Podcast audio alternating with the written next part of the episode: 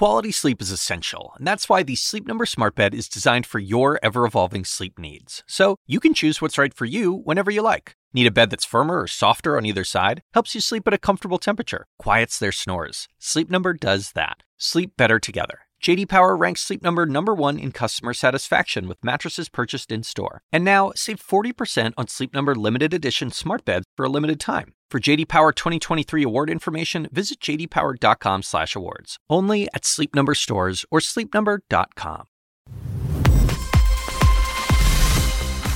You are watching First Move. I'm Zain Asher in New York. On this Friday, afternoon, King Charles is paying his first visit to Wales as the new British monarch. These are live pictures outside of Cardiff Castle. The King and the Queen consort just arrived about five minutes or so ago. This is right in the heart of the city centre. He's going to be here meeting with representatives from various charities earlier today. He was actually at the Senedd, which is the Welsh Parliament, and before that, he was at Llandaff uh, Cathedral for uh, a prayer service, a service of remembrance for his mother, Queen Elizabeth II. As I mentioned, though, they are now at Cardiff Castle uh, for a reception. We will be live in Wales for you with the very latest. Just to give you an update on the King's travel itinerary, uh, it's a bit crammed today because he's going to have to travel back to London later today, early this evening, where he and other members of the royal family will be beginning a silent vigil beside the Queen's coffin at Westminster Hall. Princes William and Harry are also set to stand vigil for the Queen tomorrow. The queue of people, we've been talking about this a bunch, the queue of people wishing to enter Westminster Hall to say goodbye to the Queen, to pay their last respects to Queen Elizabeth, continues to grow. It is now estimated estimated to be some five miles long.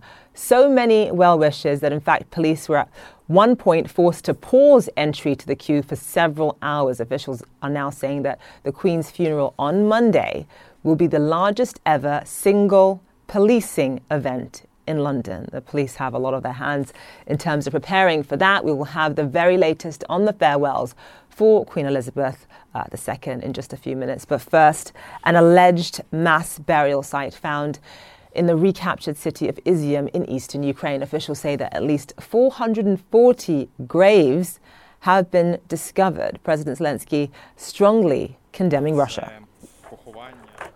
Ми хочемо, щоб світ знав, We want the world to know what is really happening and what the Russian occupation has led to in Bucha, Mariupol, and now, unfortunately, Izium. Russia is leaving death behind everywhere and must be held responsible. The world must bring Russia to real responsibility for this war. CNN has not confirmed who was buried there or how they died. Ben Wedeman joins us live there. Ben, we are hearing that it was mostly uh, civilians, but Zelensky basically saying that he wants to show international journalists this site in Izium. And as he pointed out there, I'm just going to reiterate what he just said. We want the world to know what is really happening and what the Russian occupation has led to. Ben, walk us through it. Uh, yes, well, we understand, a source tells CNN that the UN Human Rights Monitoring Organization is going to send a team to Izium and also perhaps later a war crimes investigation uh, team as well to see this site. Now, it's in a forest.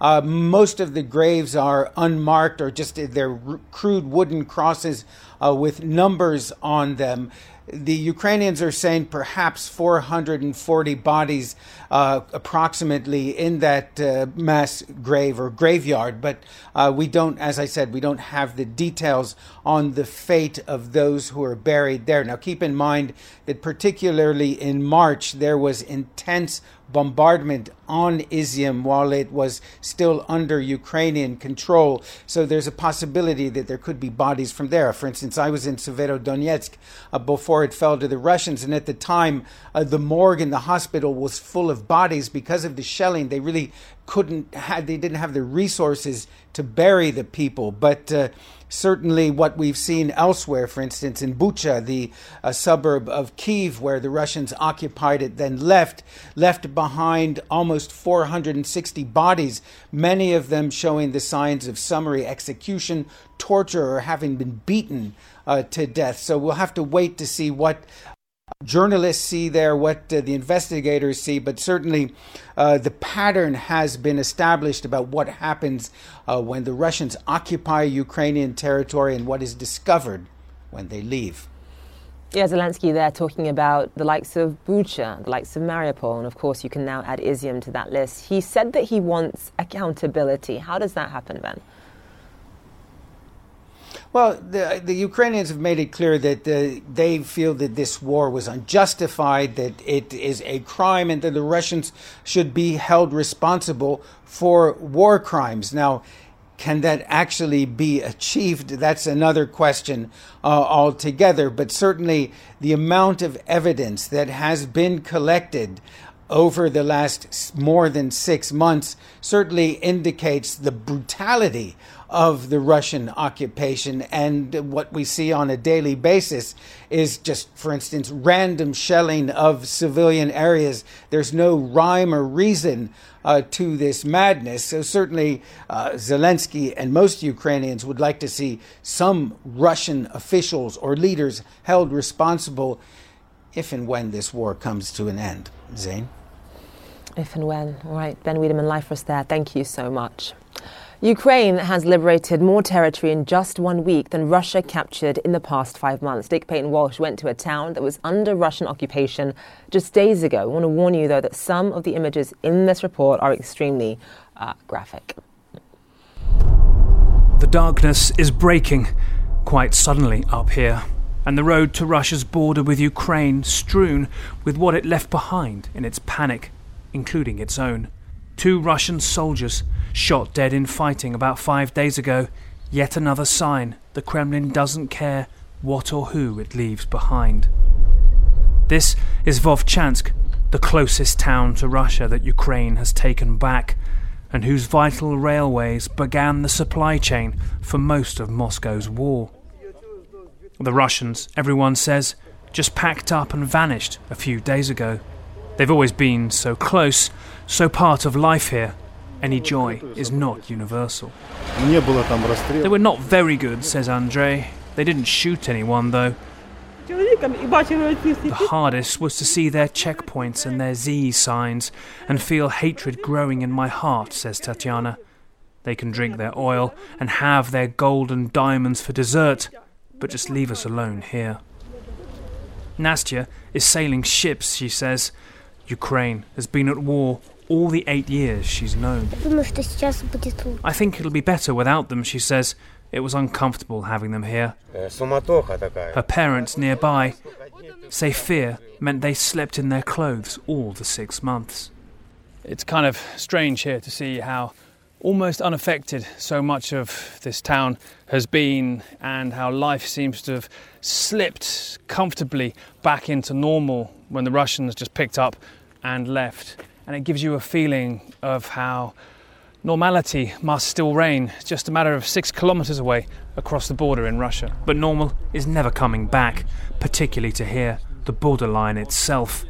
Russia retreated back over it, but must now live with the hatred it has stirred the fact that Ukrainian forces are able to push right up to here, the beginning of the border buffer zone with Russia, Russia is just a matter of kilometres in that direction, is yet another calamity Moscow has imposed upon itself. Its opponent in this war that it's struggling so deeply to defeat is now so close to Russia's own towns and cities. A moment long coming, says local soldier Anton. How do you feel walking along the Ukraine Russian border? Hmm. Some people have waited this for eight years, he says. It is the start of our victory. Across the once sleepy fields here, lives and harvests stalled, wilting. Yet another year will come. Nick Paton Walsh, CNN, Vovchansk, Ukraine. Russian President Vladimir Putin is praising China's balanced position on the war in Ukraine after a face to face meeting with President Xi Jinping during a regional summit in Uzbekistan. Putin also admitting that maybe Moscow does not have an unconditional ally in Beijing when it comes to this conflict. Ivan Watson joins us live now. So, Ivan, what are the consequences of uh, Russia essentially not having the full backing, the full sort of unwavering backing uh, of China, basically its biggest international partner when it comes to the Ukraine war? No, it shows that Vladimir Putin is more isolated than ever when it comes to prosecuting this disastrous war in Ukraine. And it's striking because Vladimir Putin and Xi Jinping are two leaders who frequently talk about their close friendship. They've met each other dozens of times, uh, and they. Uh, silence was deafening when they met in Samarkand in Uzbekistan, uh, and Xi Jinping, the Chinese president, did not make a single mention of the war in Ukraine. He left that up to Vladimir Putin to do. Two leaders united by their dislike of the U.S. Xi Jinping making his first trip outside of COVID lockdown China in more than two years. Face to face with his Russian counterpart, Vladimir Putin, who quickly addresses the elephant in the room. We highly appreciate the balanced position of our Chinese friends in connection with the Ukrainian crisis. We understand your questions and concerns in this regard. Questions and concerns about Russia's deadly war in Ukraine, a shift in tone from the last time these two men met. At the start of the Beijing Winter Olympics in February, Xi and Putin announced a friendship with no limits and called for a new world order not dominated by Washington. But only weeks later, Putin launched his invasion of Ukraine, and it has not gone according to plan. Russia's military battered, its economy increasingly isolated. Putin now needs China more than ever. But in his public comments, the Chinese leader made no mention of Ukraine. The White House argues when it comes to this war, Chinese friendship does have limits. We haven't seen the Chinese do anything overtly to support the effort by Mr. Uh, Putin inside Ukraine. Clearly, they haven't publicly uh, condemned it. I think the Chinese, as they watch what's going on here, they recognize um, how isolated Moscow is from the rest of the international community. They recognize the economic costs and consequences that this war is having on the, the Russian economy. Thanks in large part to the ongoing COVID lockdowns of entire Chinese cities, the Chinese economy is also taking a beating something Xi can't afford to ignore as he prepares to grant himself a third term in office. The Chinese and Russian navies are conducting joint patrols in the Pacific Ocean, but these types of shows of force have been challenged by the fierce resistance displayed by a much smaller military fighting on the battlefields of Ukraine. So, so far, Beijing has been willing to offer Moscow kind of rhetorical support and cover, uh, arguing, for example, that it is the actions or provocations of the U.S. and NATO that forced uh, Russia to invade Ukraine and embark on this disastrous war. Uh, but as we heard from the White House, the U.S. government doesn't believe that China is overtly doing anything like sending weapons to uh, Vladimir Putin to prosecute this war. China has also been buying uh, discounted uh, energy supplies from Russia at record levels. Uh, that's providing an economic lifeline, of course, uh, but we're not seeing uh, an offer right now at this first important meeting between these two leaders uh, for uh, the Chinese government to do anything to, to turn the tide uh, of this war that the Russian military is seems to be on the back foot in, Uh, certainly in northeastern Ukraine. Zain? Ivan Watson. Ivan Watson, Life was there. Thank you so much.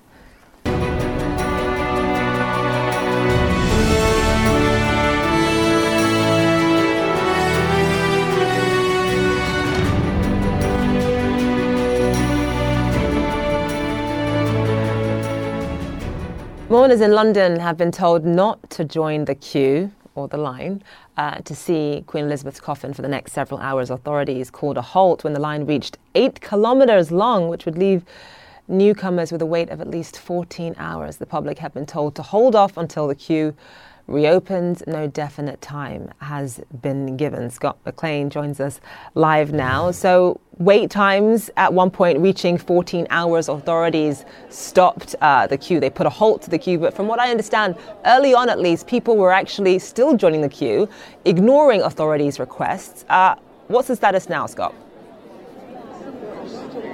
Yeah, so I, am not entirely certain that they were ignoring authorities' requests. The British are uh, quite polite. They like an orderly queue just as much as the next guy. My understanding of what happened is that they closed the gates to the park here. And just as I'm talking, I'll sort of walk forward and you can see just how long the lineup actually is, really in both directions. You can look over this way. Uh, really, I mean, just a sea of humanity here. But uh, they essentially closed the gates to the park, hoping to discourage people from entering the line just because there were so, so many people here. And then they found that there was a queue forming to enter the queue, and so kind of defeating the purpose of this whole exercise. And so they were forced to then reopen the gates to the park. And so, uh, from speaking to people here, that pause in allowing people into the queue was a very brief one and now things have reopened. So even people who got here two, two and a half hours ago well, they're still waiting in line right now, and they're really prepared to stick it out for the long haul. Just wondering how long you guys have been in line for. Um, two hours, two and a half hours. How long are you prepared to stay for? Uh, until, until we get there. And where have you come from? Uh, we live in Great Dunmow in Essex, which is about 35 miles that way. We could have probably walked here quicker than we can get through this queue.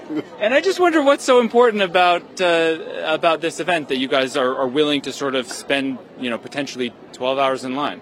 Well, there's not many countries that have a queen, and certainly the majestic, you know, person that she was, 70 years, you know, plus. Um, she's been a marvellous queen. Um, I've been to the Queen Mother's funeral here, to Princess Diana's funeral here. Uh, couldn't go to the Duke of Edinburgh's because obviously of COVID, uh, but the least I can do is to pay my respects to a very valid, you know, member of our society. Thank you, sir. And, and I mean, that's pretty much what you hear from virtually everyone in this line is that they just want to pay their respects to the Queen. And if you just pan over this way, I'll just give you a quick lay of the land here. We're with CNN, sir. We're live right right now. Thank you for talking to us. So this is Southwark Park on the eastern end of central London, and this line basically snakes around to the end of the park.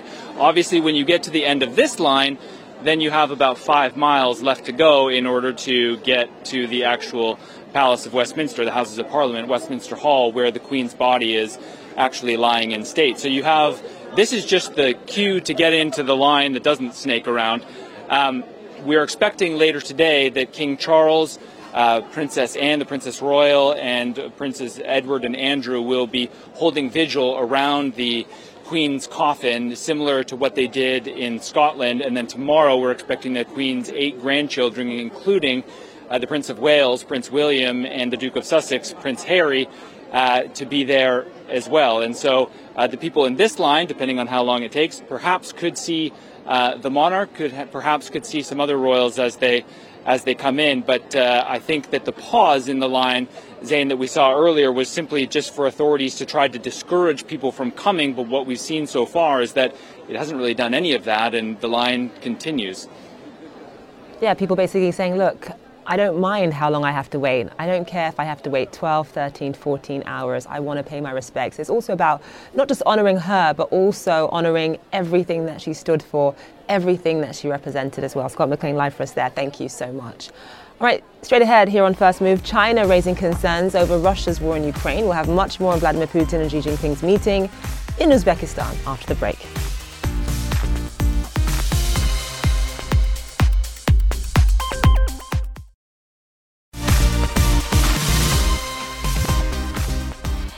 As Ukraine gains more territory from Russian forces, Vladimir Putin is admitting that China has questions and concerns over Moscow's invasion of Ukraine. Mr. Putin spoke to China's leader Xi Jinping at a summit in Uzbekistan. It was the first time the pair had met since Russia's war began. The Chinese leader did not mention Ukraine directly, but here's a reminder of what Mr. Putin said.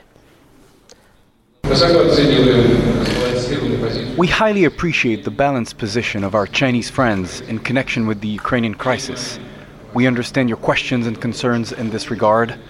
During today's meeting, of course, we will explain in detail our position on this issue, although we have spoken about this before.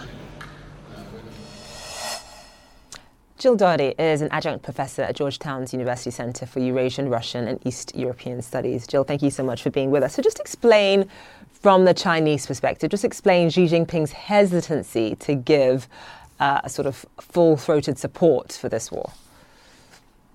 Well, you know, if you remember the, the phrase that we all think of most recently in the re- defining the relationship was no limits.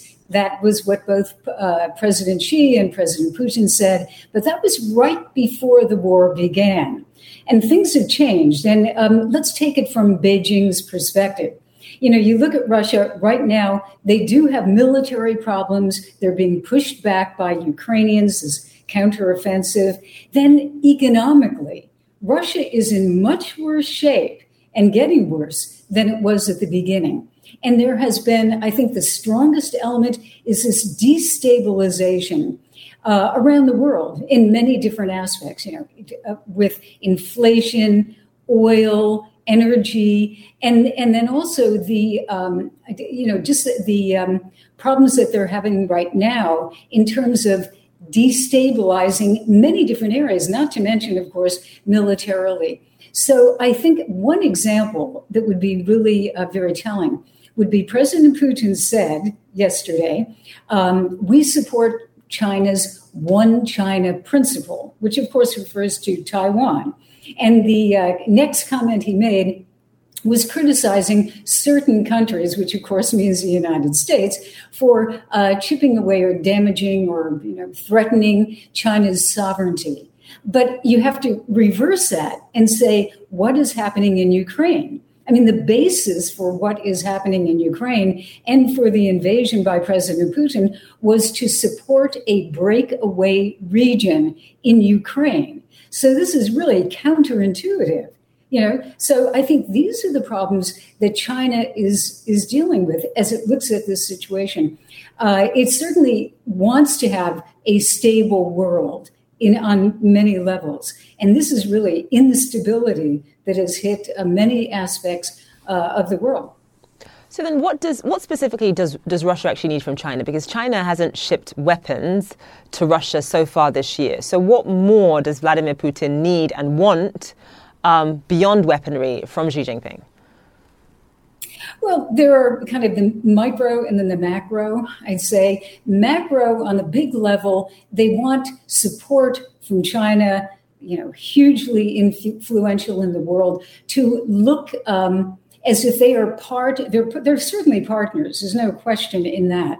But that this is kind of the alt, alternative to the Western world. You know, that Russia, China, India, and other countries I'm sorry. I, I, guess we had a little bit of interference there. But um, so they want that. And then directly, they want support from China as much as they can get it. But they are not getting China's support on um, sanctions. China is not supporting the sanctions. And China is not really full throatedly coming out to support this war. So I think President Putin is not getting from President Xi what he really wants, even more so after this meeting um, in Uzbekistan. And it's got to be disheartening for Vladimir Putin because you're talking about not getting the, the sort of full support from China that he's looking for, but also within Russia, he's facing, you and I talked about this yesterday, within Russia, he's facing increasing criticism from city councillors, from local politicians. Just explain that to us. For him to be in this position where he's not receiving the international support he needs or the domestic support that he needs either. Well, I don't think you can overplay it, really, Zain, but because if you look at the polls, and I know, you know, polls at this point are very unreliable, but, you know, overall, the trend is that most Russians appear to support this war, or at least accept it, um, at least at this stage. But you do have these really notable exceptions just recently over the past week or two of local, um, local representatives on kind of a city basis that would be in St. Petersburg and in Moscow who have come out criticizing the war, uh, putting together actual statements by some 50 people saying they're against the war and they want uh, President Putin to step down. Now, that is, I think that's striking. Uh, is it really influential across the country? Maybe not, because these officials don't have a lot of, you know, political clout. But but you'd have to say in just kind of the messaging, that's quite striking. Uh, the latest update on that is that a number of them have been fined, but they have not been arrested. And theoretically, you know, they could be, but I think they skirted the law against criticizing uh, the war and and talking about you know or spreading fake information about the war. They have not done that. Their statements were pretty straight ahead, but really um, quite amazing. Right. Uh, Jill Doherty, thank you so much for that really thorough analysis. We appreciate it. All right, stay with First Move. I'll have much more after the short break.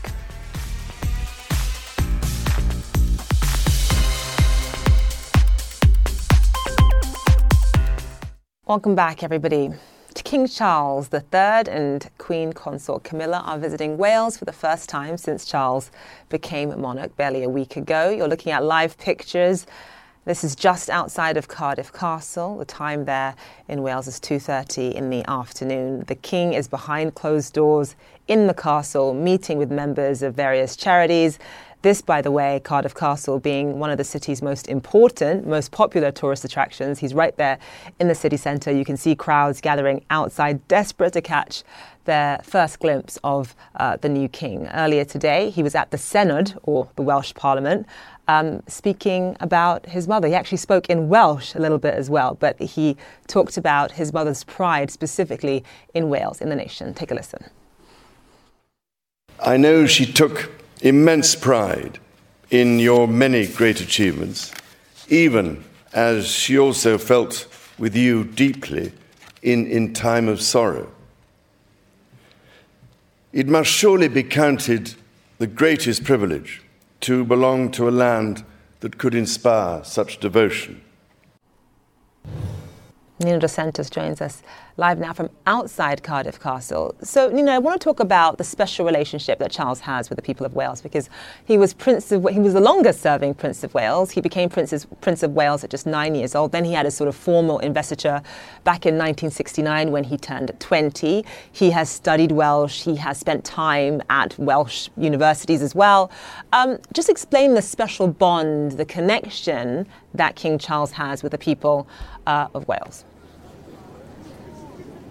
Well, first of all, upon becoming king, upon his mother's death, aged 96, it is his duty and role, and an important part of the continuity of the monarchy in this country, that he visits all four parts of the United Kingdom. Uh, that's obviously England, which is the larger geographical landmass, also the economic and political beating heart, but there's Scotland and also Northern Ireland that are other devolved nations as well as here in Wales. And as you pointed out, yes, Wales has this specific bond, but also also this tense relationship with the monarchy uh, since, of course, the English crown took over here back in the medieval times, in in fact 1282. And for this reason, you do have a very vocal Welsh nationalist movement as well. I'm inside the complex of Cardiff Castle now, and behind these doors, we've got the monarch, as you said, and the Queen Consort meeting various charity members. But when he came in through the gates over the drawbridge, there were big uh, cheers, yes, but also boos from from the nationalist parties who wanted to protest about having a Prince of Wales at all, let alone a monarch. Remember, he's handed over that title now of Prince of Wales to William. This is a brief history of why Wales is so important to the monarchy, but also why its relationship is slightly fraught as well with it. Tributes for Queen Elizabeth are everywhere to be seen across Wales. As one of the countries that makes up the United Kingdom, Wales has played a special role in the royal succession. And yet its part in the monarchy's future remains an open question. By tradition, the heir to the British throne is formally titled the Prince of Wales. It's a relic of the medieval Game of Thrones between England and Wales as the English crown looked to control its Welsh rivals throughout the Middle Ages. This heritage still resonates in Wales, a country with its own language, its own national identity, and its history of resistance to English rule. I, Charles, Prince of Wales. So, in 1969, when Prince Charles was to be officially crowned the Prince of Wales, there were fears he could face embarrassment. Just 20 years old and with a flimsy knowledge of Wales's culture, Charles was sent to University College Aberystwyth for a crash course in the Welsh language. There was a, a desire to use the unifying appeal to the royal family as a way of diverting uh, attention and support away from people who uh, saw the future for Wales as lying outside the United Kingdom. At the service, with Queen Elizabeth at his side, Charles spoke first in Welsh. Neu gilydd, gan y treftadaeth hon. Then in English, pledging his service to the people. I am more than grateful to the people of this principality for making my brief stay so immensely worthwhile. It was a warmly received speech and a pivotal moment in the young prince's life. Back then, Welsh nationalists were mainly activists and academics, but today they're in government, in Wales's own parliament, the Senedd. After the death of the Queen, the leader of Plaid Cymru, the Nationalist Party, said that the monarchy's future in an independent Wales should be decided by the people. His predecessor put it more bluntly, saying Wales has no need for a prince. The Welsh public, however, are less scathing. A survey in March from Cardiff University said 55% of Welsh people believe Britain should continue to have a monarchy. There is a lot of tacit consent for the monarchy in Wales. Um, they might not like what's happening. They might not like some of the money that the money that they get, but they are willing to continue to accept the status quo. As the line of succession moves along, the title of Prince of Wales now falls to the new heir, Prince William, who says he's honoured to serve the Welsh people. William already has a long association with Wales. As a Royal Air Force pilot, he was stationed on the Welsh island of Anglesey, and it was there that he made his first family home with Kate Middleton after the birth of their son, Prince George. Well, Zain, as you can see, I believe in these pictures, inside the doors behind me, inside the castle complex, we can see the Queen Consort Camilla and King Charles III meeting various members of local charities. If you speak to many of the Welsh people, as I've been doing over the last day, many of them refer specifically to his very active charitable activities here in Wales, and that's uh, given him a lot of plaudits. If you take a look at the crowd, if I step back along here, these are the chosen people who've been lined up to meet their monarch here on his first trip as king to Wales. Many of them extremely excited, as you can see, dressed for the part, obviously in the colour of mourning, uh, which is, of course, black. But I have to say that outside of these castle doors, there's still a lot of people and there are still a lot of protesters. And this is probably the first time that you've really seen that message really questioning the value of the monarchy at this point here in the last few days. We haven't really seen it on quite such a scale in other parts, devolved parts of the United Kingdom, as of course many people wanted to make this a moment of respect, not just for the king's accession to the throne, but also of respect for his 96 year old mother's 70 years worth of service. Zain? Indra Santos live for us there. Thank you so much. All right, for more on this particular visit and also this overall momentous time for the monarchy, uh, let's bring in author and royal historian Elizabeth Norton. Elizabeth, thank you so much for being with us. I'm not sure if you heard our Nina dos Santos speaking there, but she was speaking about the fact that there are protesters outside of Cardiff Castle now, and that, you know, Wales is obviously a place uh, in the UK that has its own identity. You know, it has its own language. We heard uh, King Charles III speaking some Welsh earlier on today at the Senedd. Um, in 1969, during his investiture, that was a time of real sort of growing republicanism in Wales as well. How has he managed to repair the relationship with the Welsh people, given the sort of um, given the division, given the fact that there are people who still question the monarchy there?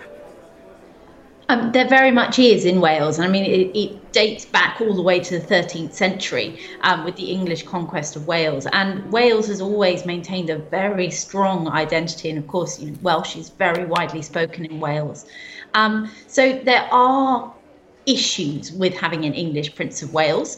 Um, and of course, Charles's investiture back in 1969 called that to the fore. And again, I think this week, with Prince William being declared Prince of Wales, has has upset some people in Wales, certainly.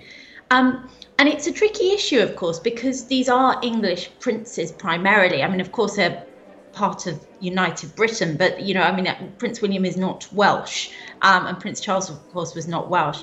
I think it's always going to be difficult to have an English Prince of Wales um, for some people in Wales, but I think in general, the monarchy is mostly popular in Wales. And actually, most people are accepting of um, Prince Charles, now King Charles, and then, of course, Prince William.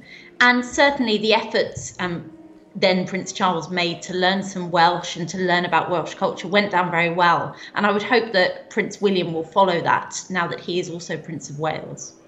There is some old footage of um, uh, the then Prince of Wales, Charles, um, at the time, and Princess Diana visiting Wales for the first time as a married couple. Diana really captivated the audience. She spoke Welsh as well. She added glamour, and she really sort of, given her title as Princess of Wales, she sort of thrust Wales into the global spotlight in a really kind of glamorous way. I mean, do you think that having Princess Diana changed the calculation, at least for some Welsh people, just given her popularity, I think, across the United Kingdom? I absolutely would agree. Um, I mean, Diana was an absolutely captivating personality, hugely popular, and certainly bolstered um, King Charles's popularity during the early years of their marriage. And I think she was really important because she raised the profile of Wales on a national stage, but she also did it in a sensitive way. You know, she showed a fondness for Wales and again a willingness to learn about Welsh culture. And meantime, in London, we're seeing queues uh, outside of Westminster Hall up to 14 hours long. I mean, one thing I find so interesting is that, yes, even though Queen Elizabeth, you know, um, when uh, her uncle sort of ab- abdicated the throne, prior to that, she never expected she was going to be queen. Um, she was still somebody who was born into immense privilege as the king's niece. Despite all of that, though, she has seemed to sort of cut across all swaths of British life in terms of how she connects with people. She really does seem to have had that common touch. To what do you attribute that to? I think it was an understanding of people. So she was, I mean, she was quite a shy individual herself, but she was very good at talking to people and sort of spotting the people that she needed to speak to. Um, absolutely, she had the common touch. Um, I mean, you never see the Queen complaining on footage. Um, you know, she was always, I mean, I'm sure she was annoyed many times, but it, it was never on camera. Um, she was always sympathetic. Um, she was prepared to talk to anyone, really. So, of course, she was born into privilege. I mean, she was a princess at birth. And the period she was born into, of course, was very different times. We're not, we weren't far from the Victorian era. But I think that she grew up with an understanding of people. I suspect her work during World War II actually helped to some extent because, of course, she joined um, the services and was involved in the war effort. And I think that probably helped her get a sense of sort of camaraderie and the fact that everyone was in it together. Yeah, I think so too. I mean, a lot of people talk about the fact that she was a mechanic during World War II, and that's her, that was her way back then, even as a princess, of, of sort of uh, helping in the war effort. Um, Elizabeth Norton, thank you so much for being with us. You and I will both be watching very closely what happens on Monday as we say uh, goodbye to Queen Elizabeth II. We appreciate you joining the program. All right, coming up, Uber taken for a ride. The popular taxi app reporting a security breach. It's not the first hacking headache for the firm, by the way. We'll have details just ahead.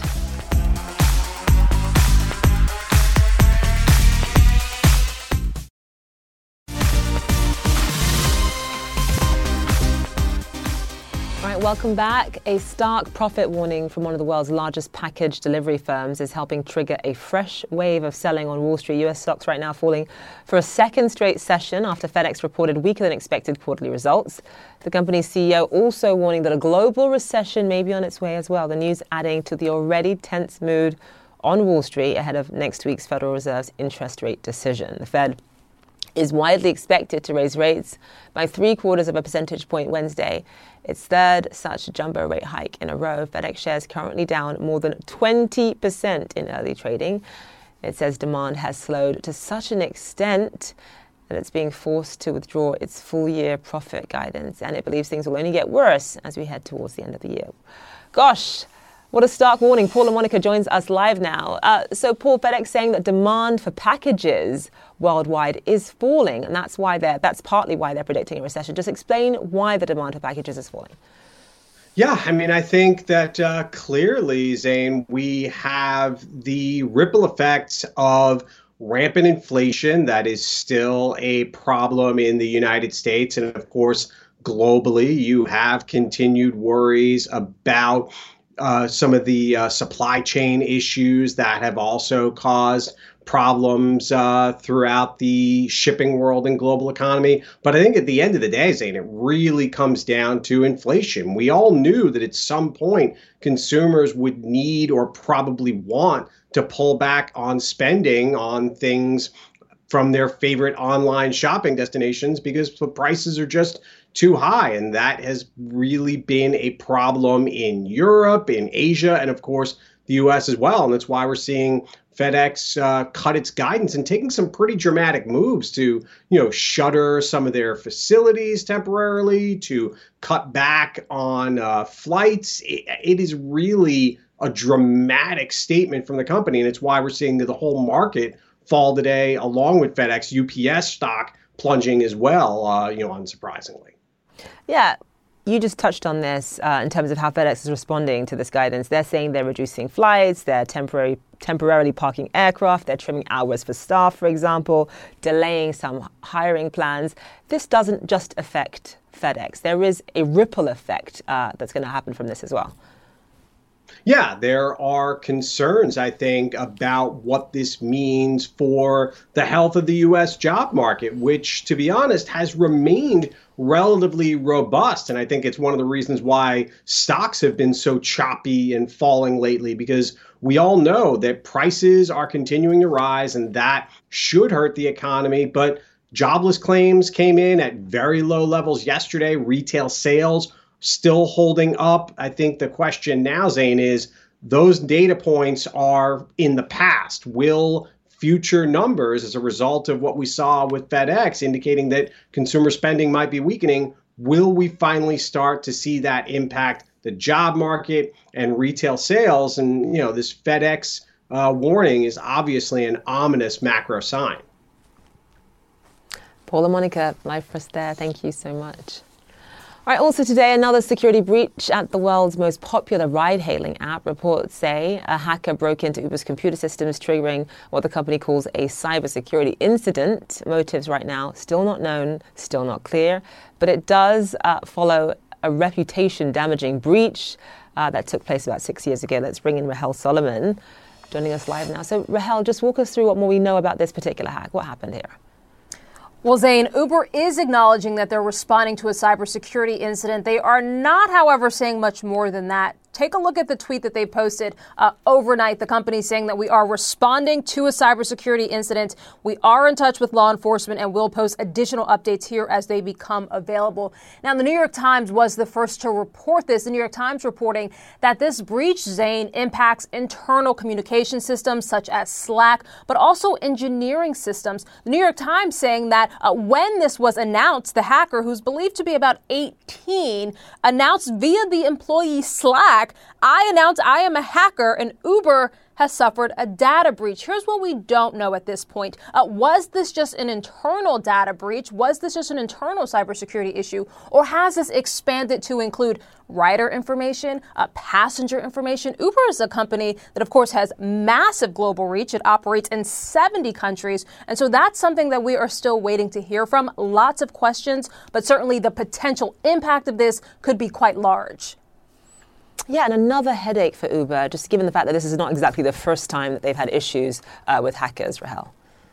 Right, exactly. Because remember back in 2016, I believe it was, hackers stole data on 57 million uh, passengers and riders. And at the time, Uber had actually paid $100,000 to the hackers to uh, delete the information, to make it go away. But Uber did not disclose this information to those passengers and to those riders. And so it ultimately had to pay a settlement. Uh, that settlement was in the amount of $148 million because of that. So what you're seeing this time is Uber acknowledged that it's happening but we're not hearing much more just yet in terms of the impact of this. But it could have huge financial implications for the company, as we just pointed out, but also potentially some passengers.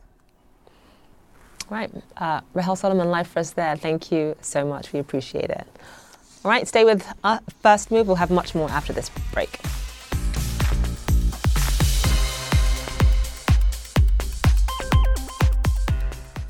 All right, welcome back, everybody. Take a look here. You're looking at live pictures from outside of Cardiff Castle uh, in Wales as King Charles III and Queen Consort Camilla attend a reception behind closed doors inside Cardiff Castle. They're attending a reception for local charities. You can actually see the crowds building up outside, eager to catch a glimpse of their new king when he emerges uh, shortly, after which he's set to go back to London to stand vigil uh, beside his mother's coffin at Westminster Hall. By the way, this is the first visit to Wales that Charles has made since becoming monarch. The king has had a long standing relationship with Wales going back more than half a century. He was the longest serving Prince of Wales in history, had his investiture back in 1969.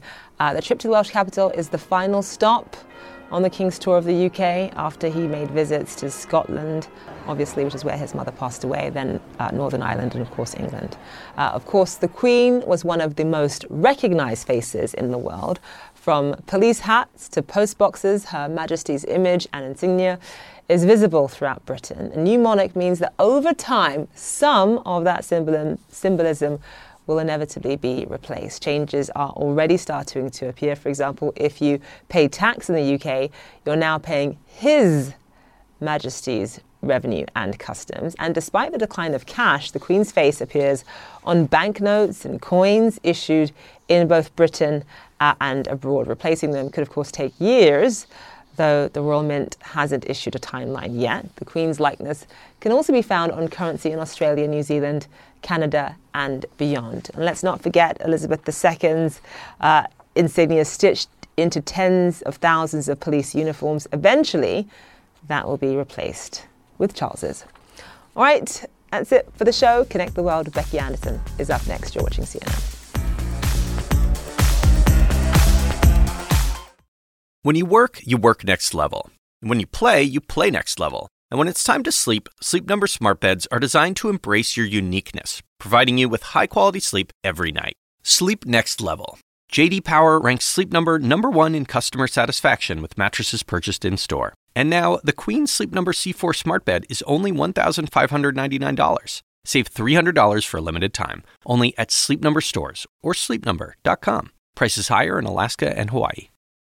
Quality sleep is essential, and that's why the Sleep Number Smart Bed is designed for your ever evolving sleep needs. So you can choose what's right for you whenever you like. Need a bed that's firmer or softer on either side? Helps you sleep at a comfortable temperature, quiets their snores. Sleep Number does that. Sleep better together. JD Power ranks Sleep Number number 1 in customer satisfaction with mattresses purchased in-store. And now, save 40% on Sleep Number limited edition smart beds for a limited time. For JD Power 2023 award information, visit jdpower.com/awards. Only at Sleep Number stores or sleepnumber.com.